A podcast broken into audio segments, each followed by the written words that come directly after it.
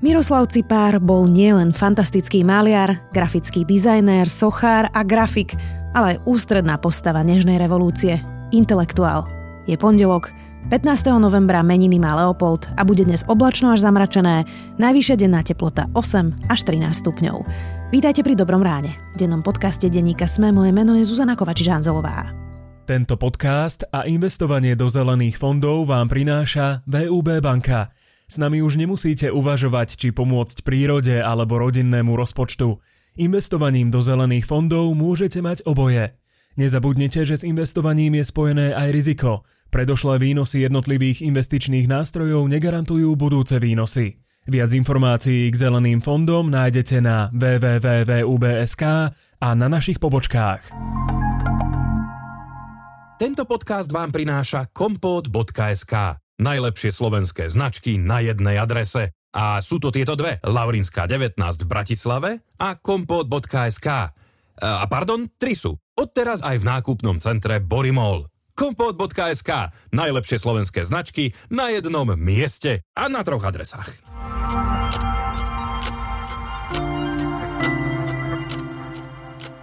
A teraz poďme na krátky prehľad správ.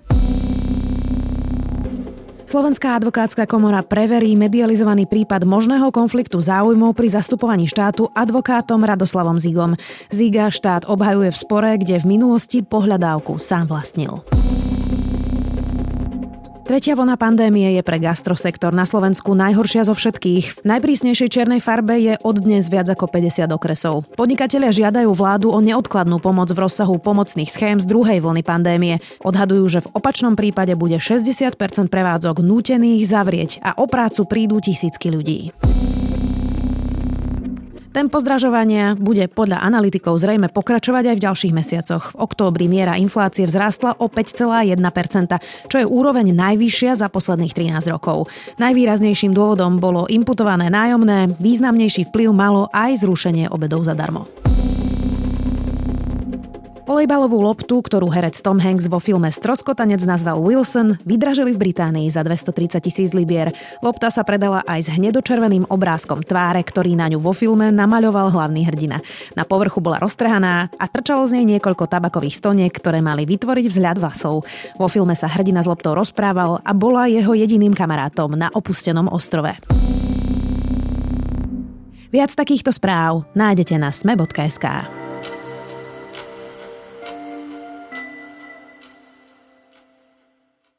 Chvíľu sme v dobrom ráne premýšľali, či až dva spomienkové podcasty na jeden týždeň nie sú veľa. Minulý týždeň sme spomínali na Mekyho Žbírku. Dnes budeme hovoriť o jednom z najvýznamnejších maliarov na Slovensku. Miroslav Cipár zomrel ako 86-ročný a zanechal po sebe nesmrteľné dielo malieb, grafík, svoch aj typografie. Jeho logá dodnes používajú bratislavské hudobné slávnosti aj Národná galéria. Cipár bol aj jedným z hlavných aktérov Nežnej revolúcie a dnes na neho budeme spomínať s jeho vnukom Štefanom Cipárom. Nevyrušiteľný genius. Práce nevyrušiteľný. Štefan, aby sme boli citliví, ja viem, že je to ešte čerstvé, ale ako by si vlastne opísal Miroslava Cipara ako jeho vnuk? To bol tvoj detko vlastne. E, budem si musieť dávať pozor, e, aby som o ňom hovoril v minulom čase, pretože ja sa vlastne prvýkrát s niekým rozprávam o ňom v minulom čase, takže mm, sa vopred ospravedlňujem, ale teda dedo bol iný dedo ako iní dedovia a v tom e, vôbec nemyslím, že by boli iní dedovia horší alebo, alebo dedo by bol nejaký lepší, ale bol to iný dedo, pretože každý dospeje do istého veku, možno do nejakého tínedžerského a potom už má svojich starých rodičov v dôchodku, ktorí akože sa venuje nejakým svojim zájmom a dedo celý život pracoval. Odkedy som sa narodil až po predminulý týždeň e, no dedo pracoval, čiže e, bola rarita prísť k nemu a, a nenájsť ho v práci, nenájsť ho v ateliéri, či už v jednom alebo v druhom. Takže v tomto bol taký iný, ale spomínam si na neho ako na, e, na človeka, ktorý ktorý akože sa nikdy ničoho nebal. To je taká vec, ktorá mi, tak akože, čím som starší, tým som si viac uvedomoval, že on sa vlastne nikdy ničoho nebal a ale možno si veľa ľudí myslí, že sa ničoho nebojí, ale každý máme svoje strachy, určite on mal nejaké, ale na mňa, na človeka, ktorý s ním bol často, tak na mňa pôsobilo, že on naozaj že sa nebojí žiadne výzvy, nebojí sa práce, nebojí sa povedať svoj názor a, A čiže ja som ako spomínal takéto priamého človeka, pravdovravného, ktorého ani nikdy nenapadlo zaklamať ani nič také, čiže ako, ako na dobrého človeka. Bol to dobrý človek. Slobodný. Slobodný, slobodný. Tak to znie inak, že slobodný. Hej. Fantastický maliar to bol tiež. Na tom sa myslím si, že zhodujeme úplne, úplne všetci. On teda miloval čiary, alebo teda to vidno vlastne aj na tej, na tej tvorbe. Keď ste sa rozprávali o jeho umení, o malbe, alebo keď si teda, ja neviem, kreslil s tvojim synom napríklad on, ako premýšľal nad svojou tvorbou? Vôbec ste sa rozprávali o tom, že ako, ako vznikajú tie obrazy, aký je celý ten proces? Toto je asi taká veľmi citlivá téma pre každého umelca, si myslím.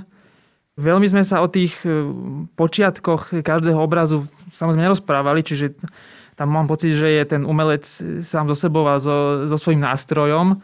Ale si spomínala tú čiaru, ono vlastne, ale je to známe, ale e, dedoví predkovia, dedov starý otec bol drotár kde to hovoril, že on pochádzal z drotárie, že bolo vlastne, on, on sa rade sputoval a vlastne drotoval a on tou svojou čiarou nadvezoval asi na to, na to drotárstvo, hej, že tým ďalej realizoval ten odkaz a čo sa týka toho svojho umenia, ja neviem, tam on musel byť sám so sebou v tom, to, to naozaj, že že veľakrát, keď e, sme teda aj k nemu prišli, tak e, on z toho ateliéru ani nevyšiel. A ja mu to vôbec nemám za zle, pretože chápem, mal nejakú prácu rozrobenú a hlavne keď jej mal veľa, alebo keď sa mu nedarí, lebo on veľakrát hovoril, že nedarí sa mi. A on sa nebal sa povedať, že, že keď mu to nejde, alebo že mu práca nechutí, ale, ale robí ju, pretože, pretože to určite nevzdá. Takže bol tam, kým to nespravil, kým ste nebol sám spokojný. A kreslil si s tvojim synom? Čo si také kreslil? Toto, toto sa podarilo párkrát. Naozaj, naozaj som za to vďačný keď som bol ja malý, tak som si s ním naozaj veľa kreslil, lebo sme prežili niekoľké prázdniny, alebo niekoľko, my sme boli vždycky na Kisuciach na Smeteži cez prázdniny letné a občas sa tam zastavil, alebo tam pobudol pár dní alebo týždeň. Aj tam mal svoj ateliér a kreslili sme si tam dosť hlavne ma zaujímala, tak ako dieťa ma zaujímala tá jeho figurálna malba a ma to naozaj fascinovalo kreslil aj holé ženy aj tým svojím spôsobom a to ako nejaký 5, 4, 5, 6 ročný chlapec, tak ako že to bola bomba. Taká tá fascinácia tým telom, hej, to, to už sa s mojím synom nepodarilo, nehovorím, že že by to malo byť takto, ale navštívili sme párkrát ten jeho ateliér, už však syn bude mať teraz 4 roky, takže a vyťahol farbičky a niečo si pokresli, takže áno, podarilo sa to a som na to veľmi vďačný. Ja som počúvala jeho rozprávanie o tom, ako vlastne prežíval druhú svetovú vojnu on teda hovoril, že do 10 rokov žil na Kisuciach, to si spomínal, kde jeho otec Štefan Cipar, vlastne ty si menovec. Áno. Ako jediný z 20 ľudí prežil vlastne hromadnú popravu v 45., keď nacisti zlikvidovali celú tú osadu. Prichádza naspäť na koníku, na, na koní prichádza depeša, teda, teda správa, ako môj otec e, vedel, vedel toľko po nemecky, teda že počul, že vyhľadať správne miesto a na mieste postrieľať.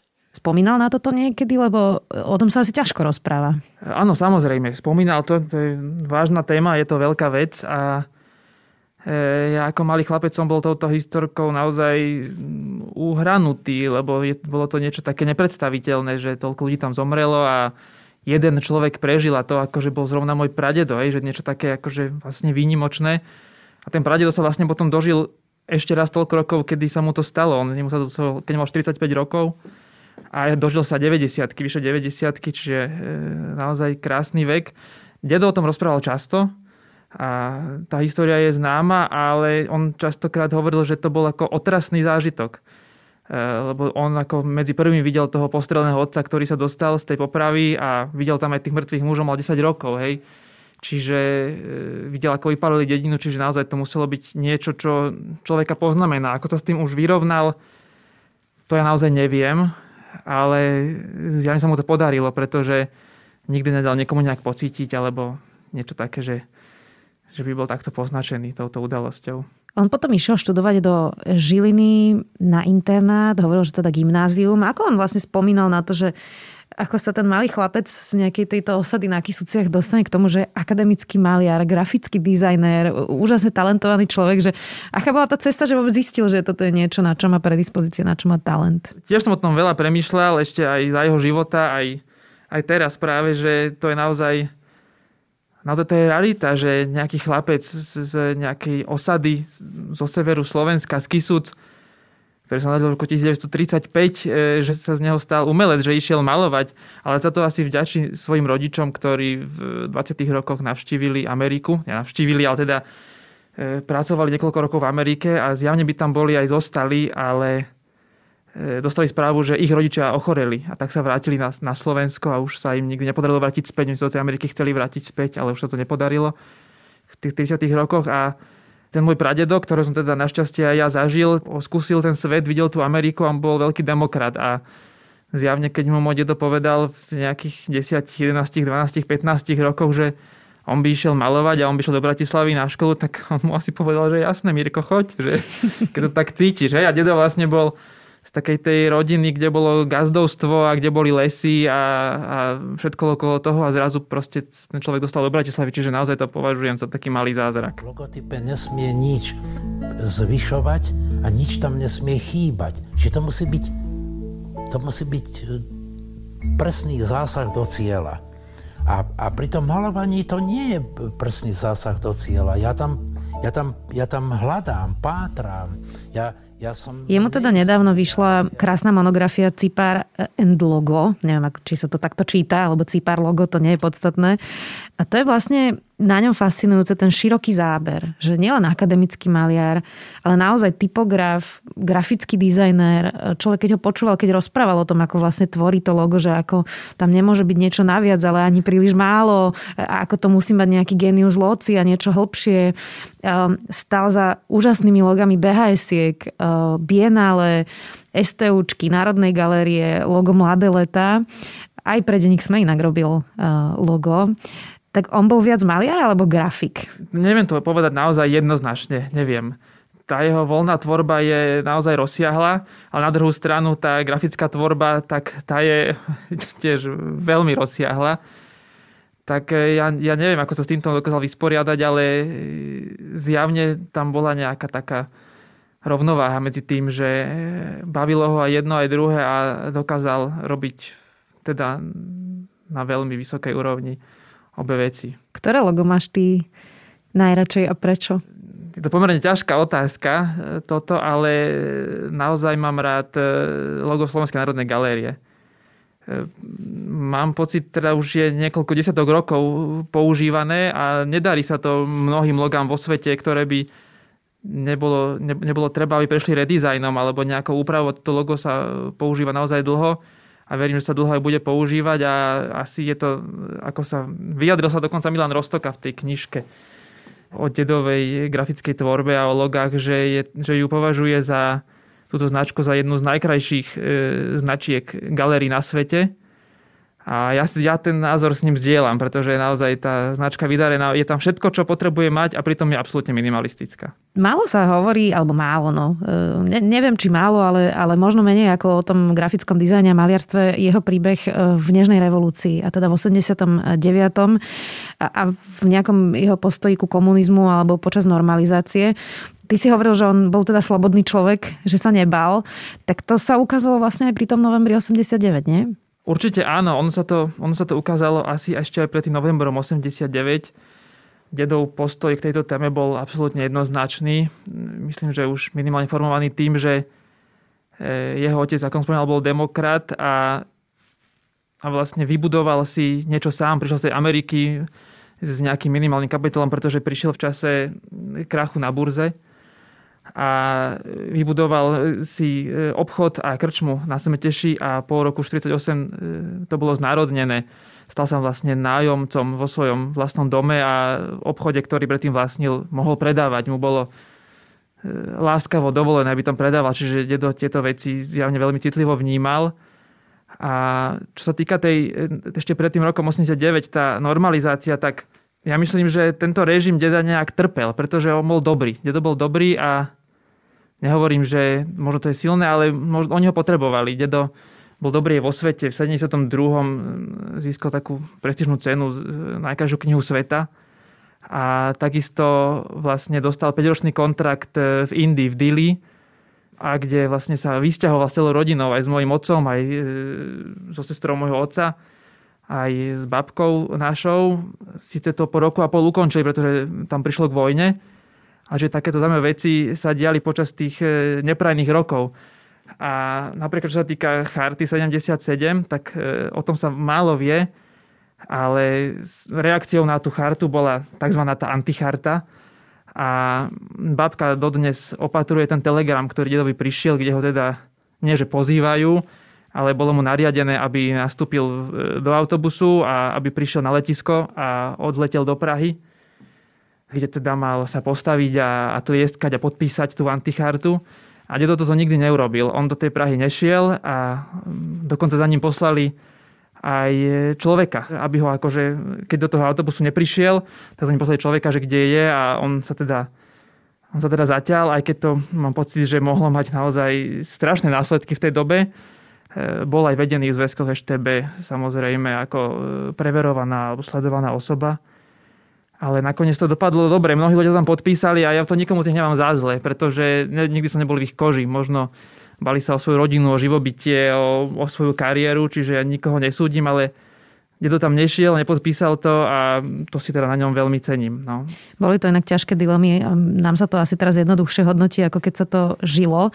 Ako on spomínal na ten aktuálny november? To, čo som si ja čítala o tom, akým e, bol tvoj dedo aktérom, tak vlastne u neho sa stretávali všetci. On bol nejakým centrom vlastne toho diania. Tak uh, hovoril vám o tom? Áno, e, sa to častokrát spomínalo, že vlastne keď sa 19. novembra začali dozvedať ľudia o tých e, informáciách z Prahy, ktoré sa tam udiali 17. ktoré teda neboli a nemohli byť medializované, tak si pár, pár výtvarníkov a básnik, bol tam Lubofeldek, myslím, zavolali a stretli sa u môjho deda na Slavíne, kde teda tak akože pouvažovali, že čo ďalej. Babka e, naklepala na stroj jedno vyhlásenie, na ktorom sa spoločne zhodli a začali volať ostatným kamarátom, že stretneme sa večer v umeleckej besede a tak dúfali, že aspoň zo pár desiatok ľudí tam príde a prišlo tam vyše 500 ľudí, čo je teda známe. Tam sa to naštartovala tá bratislavská revolúcia, dajme tomu. Možno keby sa to nestalo, určite by sa naštartovala niekde inde, ja tomu verím. A teda stalo sa to práve tam u deda. A ja som sa na to pýtal, totiž to mal som to šťastie, že v lete som s ním ja robil rozhovor pre Galériu mesta Bratislavy, ktorý ešte nevyšiel a sme si sadli a som nahral zo pár hodín a on hovoril, že preto to boli práve oni, pretože v tých 60 rokoch pocitili takéto uvoľnenie, vedeli, že ako chutí tá sloboda, dostali sa trošku von, videli svet, videli tie galérie a videli, ako to, ako to môže vyzerať a keď tá šanca prišla znova o, o tých 20 rokov, tak e, ju nechceli nejak premárniť. Inak e, on teda, e, keď sa tá revolúcia podarila, tak nechcel žiadne výhody ani funkcie. Prečo nechcel funkcie? On bol tak asi vychovaný. Ja mám pocit, že jeho až do posledných dní bavila tá práca, ktorú robil. On veľmi rád maloval a kreslil. Naozaj to ako e, vôbec to není nejakou nadsázkou povedané. To, on tú prácu miloval. Čiže ja mám pocit, že on v tom roku 89 a 90 on urobil, čo bolo potrebné, urobil, čo považoval za nevyhnutné a keď sa to vlastne všetko podarilo, tak neprijal žiadnu funkciu, e, nešiel do politiky ako jeden z mála, možno ako jediný. A vrátil sa späť do svojho ateliéru a tam si ešte pekne vyše 30 rokov kreslil. Štefan, ty robíš aj veľmi úspešný projekt o Bratislave, Beautiful Bratislava, fotíš krásne fotografie, teraz pripravuješ aj knižky o bratislavskej dlažbe. Tak ako teba toto celé inšpirovalo, celý príbeh tvojho detka aj s grafickým dizajnom, aj s láskou v Bratislave, aj vôbec tým, že si bol vlastne od malička obklopený krásnym umením. Aj predpokladám, že tvoj otec má k tomu vzťah, keďže vyrastal tiež s tvojim uh, detkom, tak ako to teba vlastne inšpirovalo v tom, čo ty dnes robíš? Asi to niekde vo mne bude. Veľmi tomu neprikladám nejakú veľkú váhu, alebo Eh, ale to už musia posúdiť iní, mám taký pocit. Ale samozrejme je pravda, že od malička eh, som sa pohyboval v tomto prostredí a chodili sme ako deti na množstvo výstav a keď som bol malý, tak ma to určite nebavilo. Ale postupom času som si k tomu našiel cestu, takú tú pravú cestu. Nielen kreslici, ale aj to umenie vnímať. Eh, čo sa týka môjho otca, inak to, keď si to spomínala, tak otec vlastne veľmi má rád umenie, je to milovník umenia, ale môj otec vôbec nevie kresliť ale, ale absolútne, že to je najhorší kresliar, akého poznám. A to myslím najlepšie, ako viem. Hej? Čiže e, ono sa hovorí, že niektoré gény sa dedia ob generáciu, čiže možno tak bolo, ale zase musím spomenúť aj e, moju tetu, e, dedovú dceru, Táňu, ktorá je teda e, akademická maliarka, žije a tvorí v Prahe. Hej, čiže tu je zase popretá tá teória, že by to bolo ob generáciu. Takže neviem, otca to minulo, ale, ale k umeniu má naozaj veľmi blízko, ale tým, že ho veľmi dobre vníma a má rád kvalitné umenie. Máš ty nejaké srdcové obľúbené dielo alebo ilustráciu, grafiku? E, niečo, k čomu máš naozaj taký vrelý vzťah, čo je niečo, na čo nikdy nezabudne, že táto je moja najobľúbenejšia? A tak mali sme to šťastie, ale mal som to šťastie, že sme mohli x krát navštíviť ten ateliér. A keď tam bolo niečo, niečo, čo sa mi naozaj páčilo, tak e, som mohol povedať, že ja toto by som si prosil na narodeniny, alebo toto by mohlo byť na Vianoce, alebo že e, tak, a pokiaľ to bolo možné, tak sa to odložilo bokom, babka má tieto veci na starosti, ona to veľmi vnímala. A takže mnohé, mnohé naozaj veci, ktoré, ktoré sa mi na prvý pohľad páčili, tak mám doma, mám to šťastie, že ich mám doma. Ale spomeniem teda jednu, jednu dedovú kresbu, ktorú som dostal v roku 2009, mám ju opredu v knižnici a jej, jej vlastne príbeh je taký, že to je, je to taký figurálny motív na pauzáku, čiže úplne taká, taká maličká kresbička a babka ju vyťahla zo smetného koša. Aha. Že dedo, keď nebol, nebol úplne, sa mu niečo nepozdávalo, tak on to proste len vyhodil a babka občas mu prelustrovala smetný koš, lebo tiež videla v tých veciach potenciál. Za tie roky sa naozaj naučila vidieť, že čo je, čo je dobré a že čo teda dedo naozaj myslel, že to patrí do koša a toto vyhodnotila, že toto by malo stať a ja som si to vybral a to mám naozaj mám k tomu veľmi blízko, pretože je mi, je mi to proste veľmi blízke. Mám ju, mám ju veľmi rád, túto kresbu. Z koša z koša, zo smetného koša. Čo by si chcela, aby si ľudia o tvojom dedovi pamätali? Takí, ktorí ho možno nikdy nestretli. Počuli ho, videli ho, ale, ale nestretli ho nikdy. Možno, aby si zobrali z neho taký príklad, že stále sa dá fungovať tak, ako by človek sám chcel. Pretože mnohí dneska, či chceme, či nechceme, tak občas konáme tak, aby to vlastne bolo v súlade s nejakým aktuálnym poriadkom, alebo aby, aby sme sa zapáčili druhým a toto mám pocit, že dedo nikdy, nikdy nerobil, že e, myslím si, že dedo mal správny názor na, na väčšinu vecí a nebal sa ho povedať a aj keď to niekedy možno bolelo, tak e, dedo ten svoj názor vyslovil. Toto by som chcel, aby, aby tak aj ostatní nejak pochopili, že aj v dnešnom takom svete rýchlom a plnom sociálnych sietí a, a vlastne aj zlého, tak dalo by sa aj takto fungovať a myslím, že keby takých ľudí bolo viac, tak by to určite bolo lepšie. Ne, nesmiem dať zmiasť na tej ceste, lebo aj kritika, alebo nie len kritika, ale aj správy niekoho zvonka, keď mi napíše, povedzme do knihy návštev na výstave, mi napíše akože bravo majstre, alebo také, no tak môžem povedať, akože to je fajn, ale, ale neskromne musím ja potom potom povedať, ako že ja viem lepšie, že, že aké to je. Ty si to spomínal, že on vlastne pracoval až do svojej smrti Mnohí inak opisovali, že keď prišli vlastne k nemu aj do ateliéru alebo domov, že mali teda najprv e, trému alebo teda nejaký rešpekt práve z, z jeho osoby a, a z toho aj aký známy je, aký je úspešný je, aj, aj, aj aký bol tou povahou, ktorú si opísal.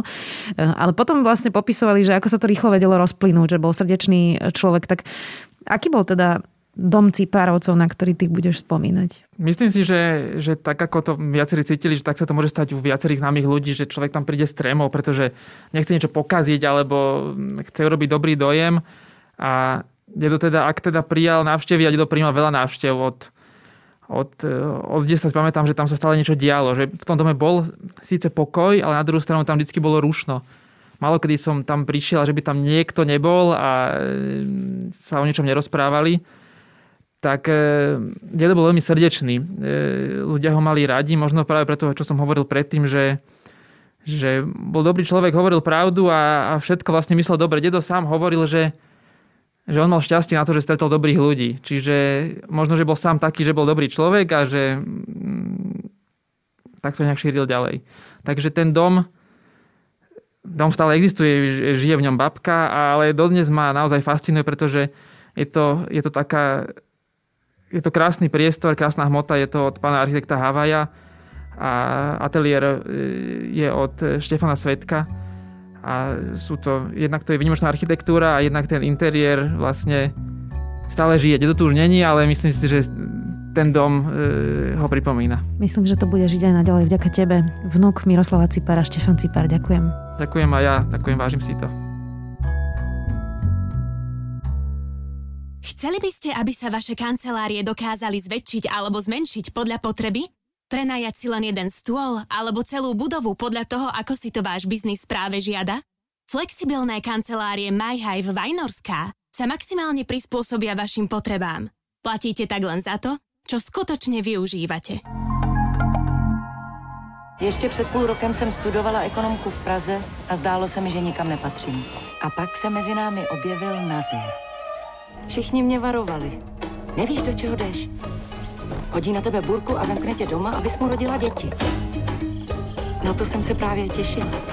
Na velkou rodinu a naše děti. Film Michály Pavlátovej podľa novely Petry Procházkovej. Film Moja afgánska rodina práve v kinách. Prináša Asociácia slovenských filmových klubov.